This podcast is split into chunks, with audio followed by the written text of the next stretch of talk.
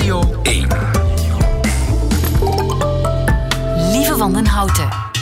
Nieuwe feiten.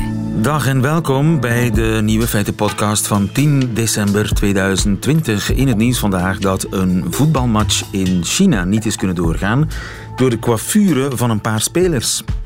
Dit weekend zouden twee teams van rivaliserende Chinese universiteiten het tegen elkaar opnemen. Maar nog voor de match goed en wel kon beginnen, merkte de scheidsrechter op dat enkele spelers niet in orde waren met de regels. Ze hadden namelijk hun haar geverfd en dat mag niet in China. In de Chinese competitie zijn rare haarkleuren en kapsels namelijk verboden. De coaches van de teams liepen nog snel naar de winkel om zwarte haarverf te kopen, maar zelfs dat was niet genoeg. Gevolg, het team met de meest kleurrijke kapsels moest forfait geven en verloor de match nog voor die gespeeld kon worden. Goeie regel, overigens. De andere nieuwe feiten vandaag. Facebook zal misschien door de rechter worden verplicht om Instagram en WhatsApp te verkopen. De Diana-look is weer in de mode. Mannen gebruiken meer moeilijke woorden dan vrouwen om hen te imponeren. En panda's wentelen zich graag in paardenmest. De nieuwe feiten van Katrien Zwartenbroeks krijgt u in haar middagjournaal. Veel plezier. Nieuwe feiten. Wat doen mannen allemaal niet om uh, vrouwen te imponeren? Elke dag naar de gym, in een sportwagen rondrijden, een strakke kont showen, een dik salaris hebben. Maar heel vaak vergeten ze het belangrijkste. Wel, dat betekent zeer kwetsbaar. De jongen die uh, ofwel bij mama moet liggen of bij een of andere voluptueuze uh, antieke hoer. Of ik probeer iets op te roepen dat, uh, dat ze vinden dat, dat ik iets tekort kom. Ja, wij doen Hugo Claus die een, een lesje versieren, vrouwen versieren geeft. Maar ook hij vernoemt eigenlijk het belangrijkste niet. Namelijk datgene wat hij op dat moment aan het doen is. Freek, goedemiddag. Goedemiddag. Freek van de Velde, taalkundige in uh, Leuven aan de universiteit. Jij geeft straks een webinar, zoals dat zo hip heet, uh, via ja, YouTube. Het is gewoon een lezing. het is ja. gewoon een lezing, maar we noemen dat tegenwoordig een webinar, omdat dat ja. uh, via het web verspreid wordt en je kan het ook via YouTube bekijken. Over taalgebruik van mannen en met name taal als versiertruc. Ja, dat is enfin, misschien een beetje kort door de bocht. We kijken naar de verschillen tussen mannen- en vrouwentaal en we kijken daarnaar met een evolutionaire blik. Uh, maar het is inderdaad wel uh, een blik die veel belang hecht aan het gebruik van taal in, ja, ik zal maar zeggen, de versierarena of in het, het, zoeken naar een lange termijn partner, als je het, als je het wat minder cru wil stellen. Uh, en dat is een theorie die teruggaat op Darwin uh, in, zijn, in zijn boek The Descent of Man uh, van 1871. Dus niet zijn Origin of Species, maar zijn tweede boek. Daarin vraagt hij zich af, ja, taal, waarvoor dient dat eigenlijk? Waar, waar komt dat vandaan? En waarom is die zo complex? Want het is een vreselijk complex instrument dat enorm veel capaciteit van ons brein vergt. En hij komt uit op de conclusie, of op, enfin, het is een hypothese op dat ogenblik nog, dat zou wel eens iets te maken kunnen hebben met um, ja, de manier waarop mannen vrouwen moeten overtuigen. Aha. Um, dat betekent dat het, uh, we zien dat ook elders in de dierenwereld, hè, dat, uh, dat uh, een soort een, een, kenmerk heeft dat heel kostelijk is, dat heel moeilijk is om aan te maken of te onderhouden. Hè. Denk aan een goudkleur als, als karper of een, of een pauwenstaart. Hè. dat levert gevaar op voor roofdieren. Uh, die is natuurlijk ook metabolisch heel moeilijk om te maken. En dat maakt eigenlijk dat het een, betrouwbare, een betrouwbaar signaal is om te laten zien hoe fit je bent. Van ik, heb, ik ben zo fit dat ik ondanks die oranje kleur als karper toch kan overleven. En, en Darwin vroeg zich al af of mannen woorden ook niet gebruiken als een soort van pauwenstaart. Wel, taal in het algemeen, hè, vooral de complexiteit. En hij, enfin, in zijn tijd ligt dat nog een beetje anders, omdat men toen nog niet zo doordrongen was van het idee dat het eigenlijk de vrouwen zijn die over het algemeen meer de selectie maken. Dus vrouwen selecteren en mannen moeten uh, optreden, zal ik maar zeggen. Dat is, uh, dat is natuurlijk geen zwart-wit kwestie. Dat, uh, het, gaat een beetje, komt een beetje van beide kanten bij de mannen. Wij zijn niet zoals die paradijsvogels waar er heel duidelijk één soort is, of één geslacht is dat selecteert en andere geslacht dat optreedt. Dat zijn toernooisoorten die in een lek optreden. Bij mensen is dat iets minder het geval, maar toch zien we nog een beetje asymmetrie. Mannen zijn iets minder selectief. Dat weten we uit allerlei onderzoek. Uh, ja, hebben lagere standaarden, zou je kunnen zeggen. Um, om, het, om het met een boutade te zeggen van David Buss. Women regret the sex they had, men regret the sex they didn't have. Yeah. Um, en daar, komt dus ook, daar komen lichte verschillen uit uh, in taalgebruik. Dus je ziet dat mannen, met name in het bijzijn van vrouwen, met name in flirtige contexten, uh, dat ze daar hun taalgebruik onbewust is dat waarschijnlijk een beetje moeilijker maken. Uh, om te laten zien dat ze ja, cognitief, hè, dus intellectueel, fit genoeg zijn om dat te doen. Hè. Ik dus heb, moeilijk uh, woorden gebruiken, dat is echt iets voor venten. Wel, ja, er, natuurlijk, uh, vrouwen begrijpen ook al die woorden. Hè. We zien ook in ander onderzoek dat vrouwen een, een, net iets beter taalvermogen hebben dan mannen als het gaat om vreemde talen te leren of uh, snel woorden te beoordelen of ze bestaan of niet bestaan. Maar die, dat is eigenlijk een juryvaardigheid. En wat mannen doen is die, is die vaardigheid... Een, jury, een juryvaardigheid, wat bedoel je daarmee? Wel, dus denk aan een, aan een, aan een schaatswedstrijd, hè, of keurturnen of zo. Dan heb je een jury en die moet zo die bordjes ophouden. Nul of acht of tien punten of zo. En die jury die moet natuurlijk zelf ook heel bekwaam zijn in het beoordelen van het taalgebruik. En daar, daar zijn die vrouwen uh, prima. Dus ik wil zeker niet gezegd hebben dat vrouwen uh, een minder complex taalvermogen hebben. Is, Ja, ze zijn ja. beter in Maar die mannen exploiteren dat of die buiten dat uit hè, uh, als ze moeten optreden. Dus die gebruiken meer van die moeilijke woorden. Met name in situaties waarin ze onder druk staan. Dus als er vrouwen bij zijn, dan, gaan, dan gaat het taalgebruik omhoog qua complexiteit. En daar is echt onderzoek naar gedaan? Ja, ja, ja. ja, ja. Daar is, uh, en terwijl vrouwen gebruiken naar, taal eigenlijk waarvoor het bedoeld is, namelijk om te communiceren. Wel, uh, taal wordt inderdaad voor allerlei dingen gebruikt. Communiceren, informatie over te dragen en zo verder. Natuurlijk ook uh, om, voor, aller, voor allerlei andere dingen. Onder andere ook weer in die seksuele arena. Je kunt er uh, rivalen mee buitenspel zetten. Je kunt roddelen over iemand. Um, dus foute informatie bestrijden. Je kunt ervoor zorgen dat je niet met, uh, met een totale gek aan de haal gaat door die vragen te stellen en te kijken wat voor karakter die iemand heeft. En je zei daar straks, het belangrijkste is taal. Taal is belangrijk, maar uh, uit weer ander onderzoek blijkt dat nog belangrijker voor lange termijn relaties is of iemand uh, goedhartig is, of iemand vriendelijk is, of iemand betrouwbaar is, of, iemand, ja, ja. Of, je, of je niet met een psychopaat. Maar we zitten nu voornamelijk in, in het versierstadium. Ja, ja dat is het stadium vooraf. Ja, ja. En uh, ik zit maar uh, hard op te denken, maar vandaar dat sommige dames op Twitter, die heel fel gebekt zijn, enorme haat oproepen bij mannen. Want dat is natuurlijk Wel, een spelbreekster. Ja, enfin, uh, um, daar spelen ook weer verschillende factoren een rol. Een van die factoren is, is de mannelijke onzekerheid. Van als, als je te maken hebt met een vrouw die blijkbaar uit haar taalgebruik heel goed weet of heel goed kan onderscheiden wat goed taalgebruik is en niet goed taalgebruik. En dan hebben we het niet over grammaticale correctheid of spelling of zo, maar iemand die zich helder uitdrukt, die iets eh, goed kan vertellen. Eh, als die vrouw die kwaliteit blijkt te bezitten, ja, dan komt de lat voor jezelf ook hoger te liggen. En, en dan zijn er mannen die vrezen daar niet aan te kunnen voldoen.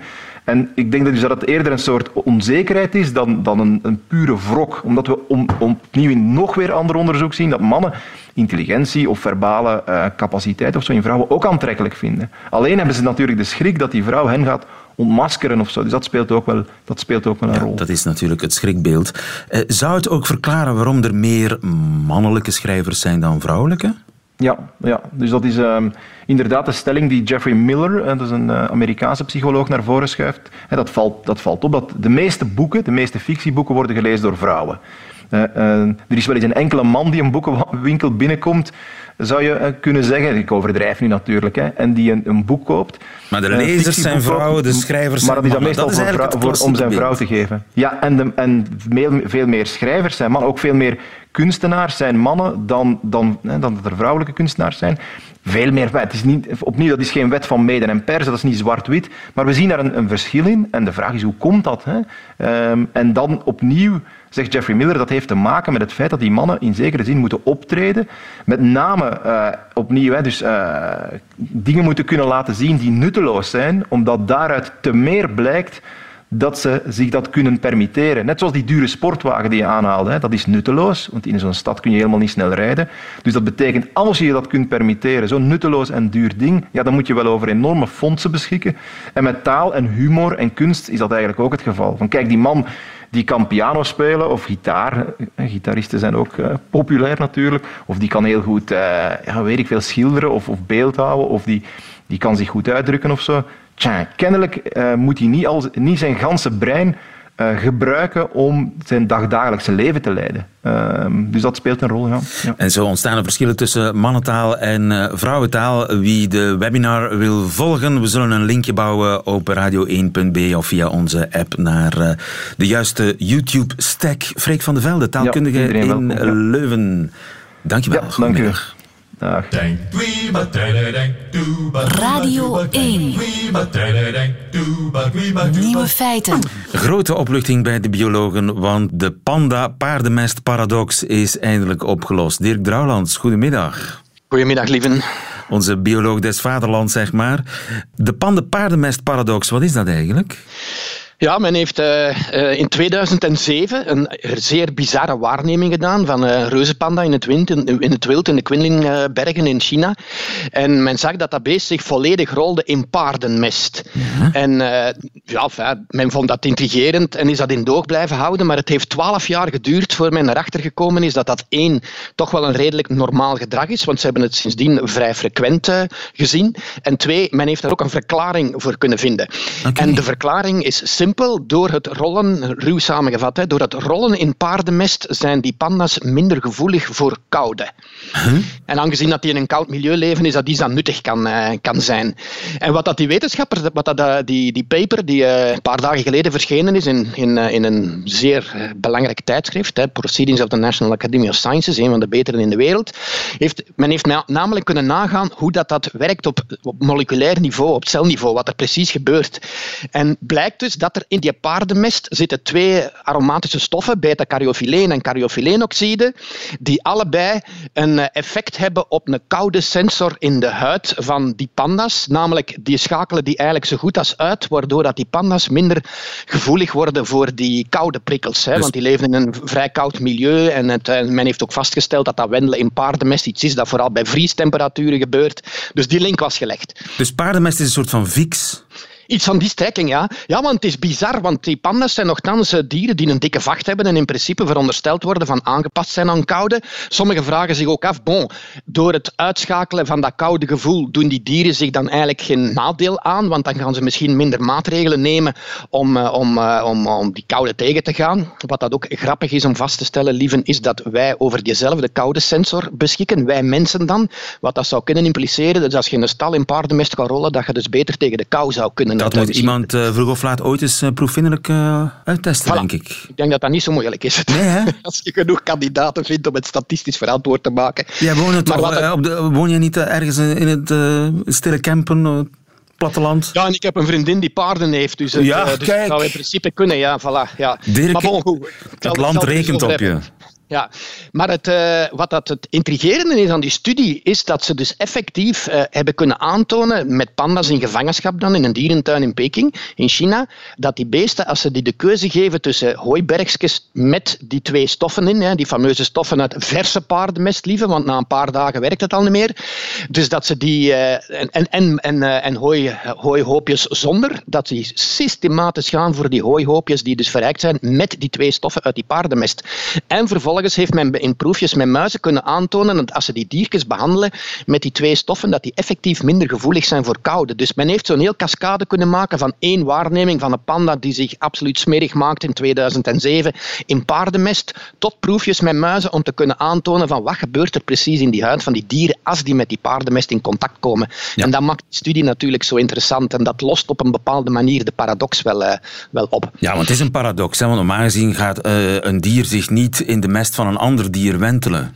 Nee, onze honden doen dat, hè. dat, maar dat zijn een van de grote uitzonderingen en men weet nog altijd niet precies waarom. Er wordt zo gezegd dat een hond dan zijn geur gaat maskeren, zodat hij niet meer ruikt als een hond en dus misschien hè, in de tijd dat hij nog wolf was, gemakkelijker bij de prooien zou kunnen geraken. Maar als ze dan naar wolven gaan kijken, klopt dat eigenlijk al, al, al niet. Een andere paradox was ook van hoe komen die panda's nu in godsnaam aan paardenmest? Hè? Want, uh, want uh, dat is dan ook weer zoiets, je moet, dat is niet een toevallige waarneming en nu blijkt dus dat er in die fameuze bergen waarin dat die waarnemingen gedaan zijn, dat dat al 2000 2500 jaar een belangrijke handelsroute is, waar dat heel veel paarden over gelopen hebben. En dat die pandas blijkbaar dus uh, van eeuwen tijd gekregen hebben, millennia tijd gekregen hebben om zich aan dat paardenmestgedrag aan te passen. En nu zitten daar nog altijd werkpaarden waar dat ze natuurbeheer mee doen in diezelfde, in diezelfde gebieden. Dus, dus die, die paardenaanwezigheid is ook al iets dat opgelost is. Dus het is effectief wel echt een natuurlijk gedrag dat waarschijnlijk heel specifiek is voor die pandas. Maar hoewel, men, nu dat men dat weet, gaan we wel eens gaan kijken naar andere dieren die eventueel iets vergelijkbaars zouden kunnen doen. Ja. Zo gaat dat in de wetenschap. Hè. Ja. En de nieuwe paradox is natuurlijk, of de nieuwe vraag is of het ook op mensen werkt. Uh, Dirk, de wetenschap rekent op je. ja, ik zal het eens aankaarten hier thuis hoor. Hou ons op de hoogte, Dirk Drouwlands. Dankjewel. Goedemiddag. Goedemiddag, lieven. Radio 1. Nieuwe feiten. En het moest ervan komen. De Diana-look is weer in de mode. I suppose the greatest highlight has been, well, um, well, meeting all of you, uh, the people of Australia. You've made us feel so welcome, so at home. Well, um, perhaps because you've been so refreshing. You're not what we expect from royalty. Well, that's because I don't think of myself as royalty. You know, first and foremost, I'm a wife and a mother. That's what's most important to me. Ja, Diana in The Crown, de Netflix-serie waar de hele wereld tegenwoordig voor smelt. Meer dan twintig jaar na haar dood is de prinses alomtegenwoordig ook in de mode. Veerle Windels, goedemiddag.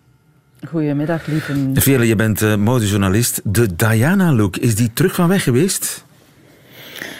Ja, ja, dat zou je in zekere zin wel kunnen zeggen. Ja, er zijn wel wat ontwerpers die, uh, die ook naar The Crown kijken, denk ik. Of, of The Crown, net zoals zoveel anderen, aan het binge-watchen zijn en uh, daarmee bezig zijn. Dat is ook niet nieuw. Het is al een paar keer uh, zo geweest dat dat soort iconen, want dat is het toch wel, hè, die Lady Di, dat die dan helemaal terug zijn. Maar ik denk ook aan andere iconen. Hè. Denk aan Jackie O, Jackie Kennedy, Frida Kahlo. Denk aan Audrey Hepburn. Met de regelmaat van de klok duiken die wel eens op in het modebeeld. Dat dat nu gebeurt, ja, dan kan je zeggen, het heeft heel veel met dat Netflix, met die Netflix-serie te maken. Uh, ik denk ook wel dat de mode, aangezien we geen modeweken hebben, hè, we hebben dat helemaal gemist dit jaar, dat we, dat we dit nu via video en dergelijke moeten doen, wij als journalisten dan, en de buyers ook van al die winkels dat je eigenlijk bijna het idee hebt dat via uh, series, via televisie, ontzettend veel trends kunnen overwaaien naar het grote publiek en dus zeker ook naar de designers. Ja. Ik denk dat, uh, kijk ook naar andere reeksen. Hè. Ik denk, ik heb zelf een stuk gemaakt voor de Standaard recent, dat, dat een, een, een serie uh, als The Gambit Queen, als uh, The Queen's Gambit, ik zeg het fout, maar zeker ook The Crown en zo zijn er nog wel een Peaky paar. Blinders.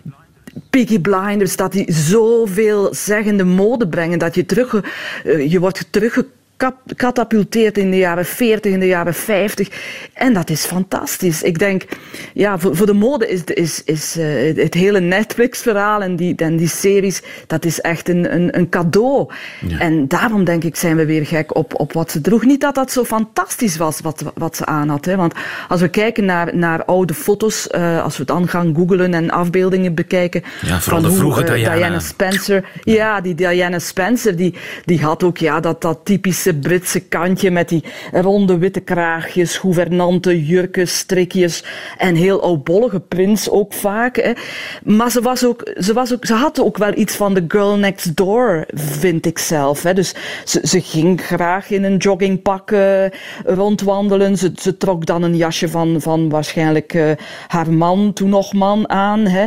Ze had uh, een, een, een zwak voor heel leuke, ja, bijna kerstmistruien, zo, zo noem ik ze graag met schapen op of met, met uh, ja, ze droeg ik heel, heel graag platte schoenen, niet ja. alleen hakken. Dus ze, ze maakte had een, gewone een heel... dingen heel ja. glamorous. Ja, dat is ook zo. Nu, ze wist ook wel uh, hoe ze zich moest kleden. Ze wist vooral wanneer ze zich op een bepaalde manier moest kleden. Want je ziet een, een echte césuur met, met het moment waarop, waarop ja, op de duur iedereen wel weet dat uh, hij vreemd gegaan is of al lang vreemd ging hè, met, met Camilla. En uh, de dag dat, dat, um, dat Charles aan BBC toegeeft, dat is ergens in 1994, dat hij uh, ja, het wel eens met Camilla doet. Die dag gaat zij eigenlijk uh, ja, op bezoek in een fenomenale jurk met een ongelooflijke halsuitsnijding. En dan, dat is wat men dan een revenge dress gaat noemen hè, in het jargon. En je ziet dat ze van dan af echt groeit in die rol uh, van kijk eens hoe ik er vandaag uitzie en kijk eens, mijn, mijn kleren zijn bijna power tools. Ze zijn, ze zijn bijna wapens hè, om toch te tonen van er is leven na Charles. Ja. Uh, dus je moet, het, je moet het, als je het zo bekijkt, dan zie je vooraf ja, het, het, het, jonge meisje dat, dat van alles en nog wat door elkaar draagt, maar daar ook heel vaak mee wegkomt.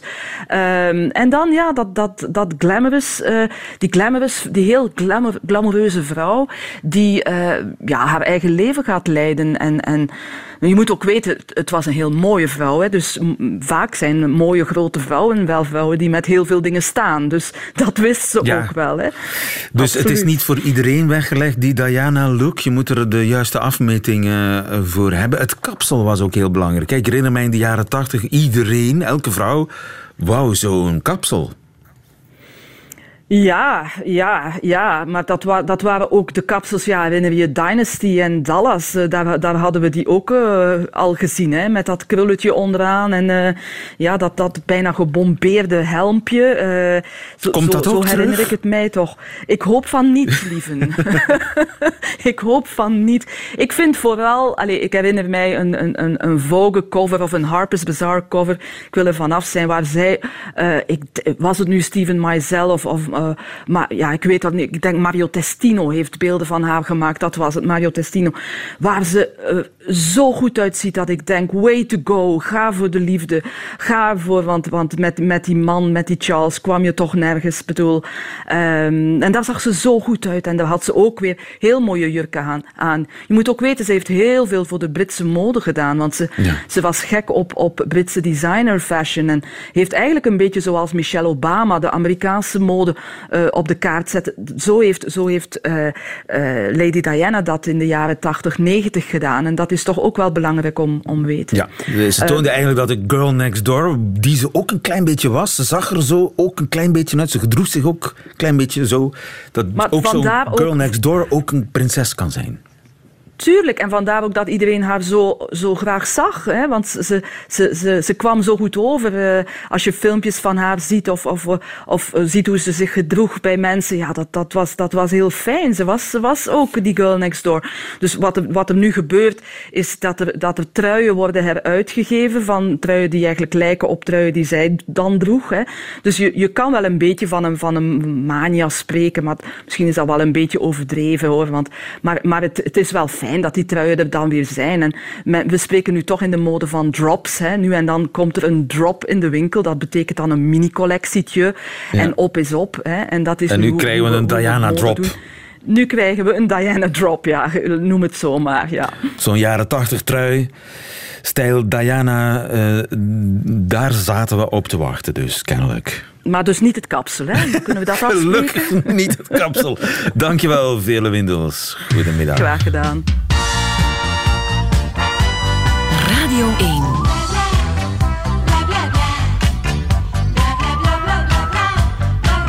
Nieuwe feiten.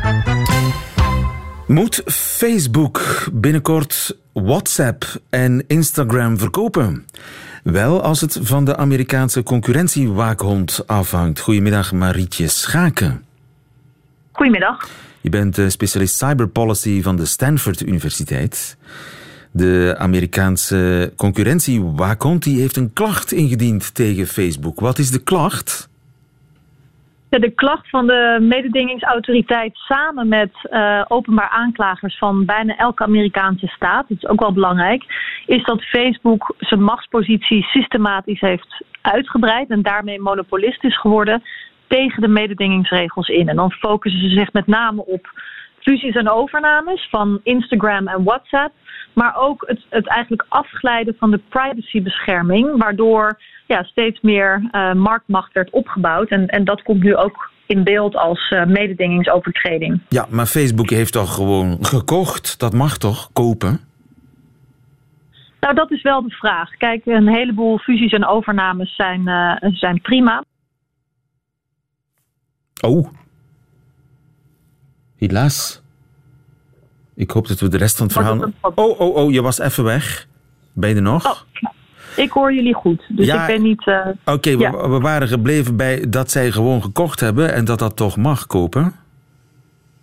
In principe mag er heel veel, maar er zijn wel regels die moeten zorgen dat niet één partij buitensporig veel macht krijgt. En daarom worden fusies en overnames uh, zeker als die uh, een toch al machtige partij nog meer invloed geven in een bepaald segment van de markt, worden vaak tegen het licht gehouden. En ja, de vraag is nu of met name die overnames van Instagram en WhatsApp door Facebook, maar ook een systematisch beleid van het opkopen van kleinere partijen, eigenlijk bedoeld was om de concurrentie al, ja, voordat hij überhaupt een kans had om te concurreren, snel in te willigen, zullen we maar zeggen. Ja, en zij kunnen natuurlijk zwaaien met enorme bedragen, hè? Zeker, er zullen ongetwijfeld de allerbeste advocaten op worden gezet. En ja, zo'n proces duurt vaak ook heel lang. Dus ik denk niet dat we onmiddellijk effect kunnen verwachten van de zaak die nu wordt aangespannen. Het is wel een zaak die heel veel zal betekenen voor hoe we ja, de macht van die grote technologieplatforms nu eigenlijk moeten begrijpen. En ik hoop ook dat er door die rechtszaak meer belangrijke informatie transparant op tafel komt. Want vaak weten we heel weinig over de echte praktijken en ook motieven van uh, leiders van bedrijven. En ik hoop dat daar nu wat meer duidelijkheid over gaat, uh, gaat komen. En ook Facebook is zo rijk dat ze om het even wie kan opkomen, opkopen voor om het even welk bedrag. Ook dat is misschien concurrentievervalsing.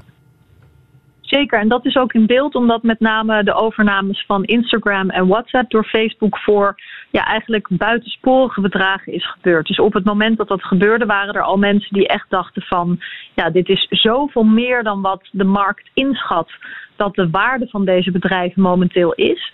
Dat er daardoor ook kan worden gedacht dat de overname alleen maar bedoeld was om een mogelijke concurrent al in te willigen. Als dit lukt, bedoel, als, als Facebook dit, eh, deze zaak verliest en ze dus uh, WhatsApp en Instagram moeten afstoten, dan, dan is dat is een keerpunt in de geschiedenis. Zeker, dat zou zeker een keerpunt zijn. Uh, er zijn twee richtingen waarin eigenlijk wordt gekeken naar een remedie of een sanctie. Inderdaad, of die bedrijven die overgenomen zijn alsnog moeten worden afgestoten. Maar ook dat er een, uh, een controlepunt komt bij elke voorgenomen nieuwe overname. En ook dat is interessant. Uh, de openbaar aanklagers willen dat dat uh, bij meer dan een waarde van 10 miljoen dollar gebeurt.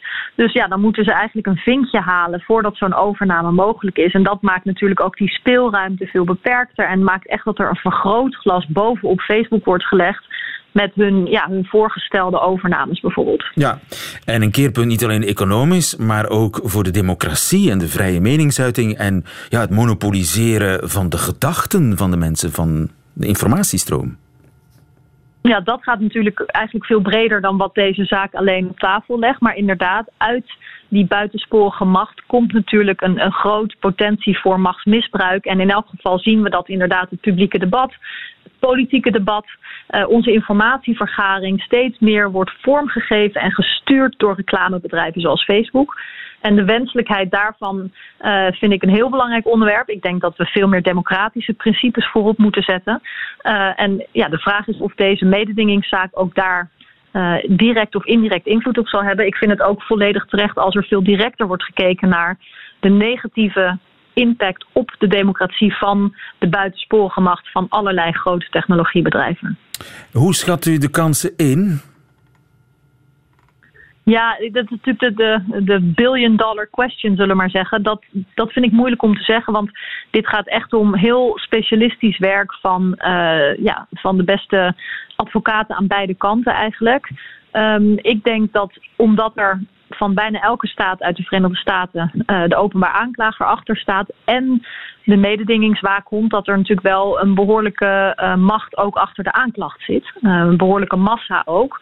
Dus ik zou verbaasd zijn als dat niet voldoende gefundeerd is. Ja, of ze alle remedies voor elkaar krijgen is moeilijk te voorspellen. Je ziet in Amerika natuurlijk ook heel vaak dat er schikkingen worden getroffen. Dus dat er ook veel geld op tafel wordt gelegd om dan uh, ja, niet echt de andere gevolgen te hoeven dragen. En ik kan me voorstellen dat dat voor zo'n bedrijf wat toch een grote bankrekening heeft veel aantrekkelijker is. Ja. Of daarmee wordt ingestemd, ik weet het niet. Het is echt, niemand kan in de toekomst kijken. Ik, ik, ik ga gewoon de zaak met veel belangstelling volgen. Wij allemaal. Waarvoor dank, Marietje Schaken van de Stanford Universiteit. Goedemiddag.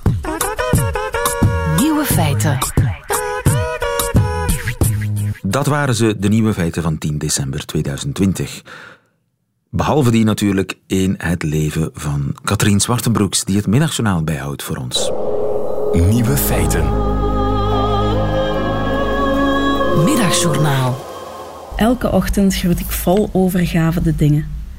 Dag bruine banaan naast de vaas met de bloem. Dag sneakers onder tafel. Dag brood op de tafel. Dag pizza van gisteren met kip. Dag pizza van gisteren met extra kaas. Kip en kaas op oude pizzakorsten. Goeiedag. Ik weet niet wat met u, maar het eerste wat ik doe wanneer ik mijn ogen open is meteen mijn andere zintuigen abrupt wakker schudden. Ik steek letterlijk mijn neus in andermans zaken en begraaf mijn gezicht onder het oksel van mijn lief. Hij denkt dat ik kom knuffelen, maar het is puur zelfbehoud.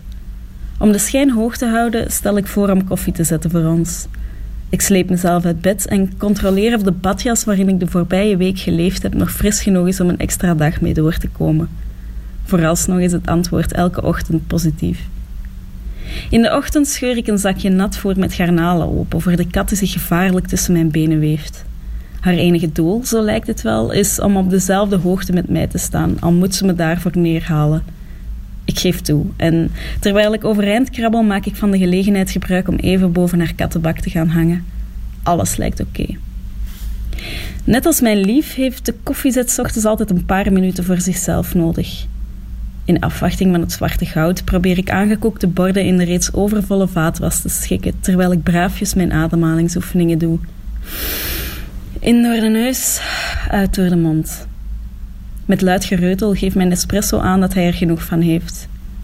Ik vouw mijn handen om het blauwe porseleinen kopje zoals ik vrouwen in reclame altijd zie doen en sluit mijn ogen. Dit is het moment waarop het kleinoot in mijn handen een bakje troost, dan wel een bakje terreur wordt. Ziet u, toen de overheid aan het begin van de pandemie de check, check, check lanceerde, ben ik die ook gaan toepassen op de multi-inzetbare en iets wat vage symptomenlijst van COVID-19. Vermoeidheid? Check. Lichtdrukkend gevoel op de borst? Al maandenlang check. Verlies van geur en smaakzin? Ha. Zoveel dank voor stank. Net zoals in de reclame inhaleer ik glimlachend de koffiewalmen die mijn neus inkronkelen.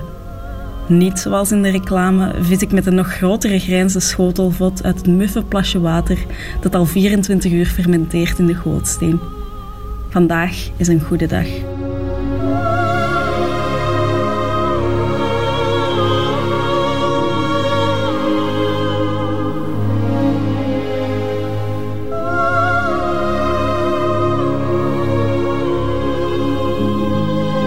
Middagjournaal met Katrien Zwartenbroeks. Einde van deze podcast. Hoort u liever de volledige uitzending van Nieuwe Feiten? Dat kan natuurlijk ook op radio1.be of via onze app. Tot een volgende keer.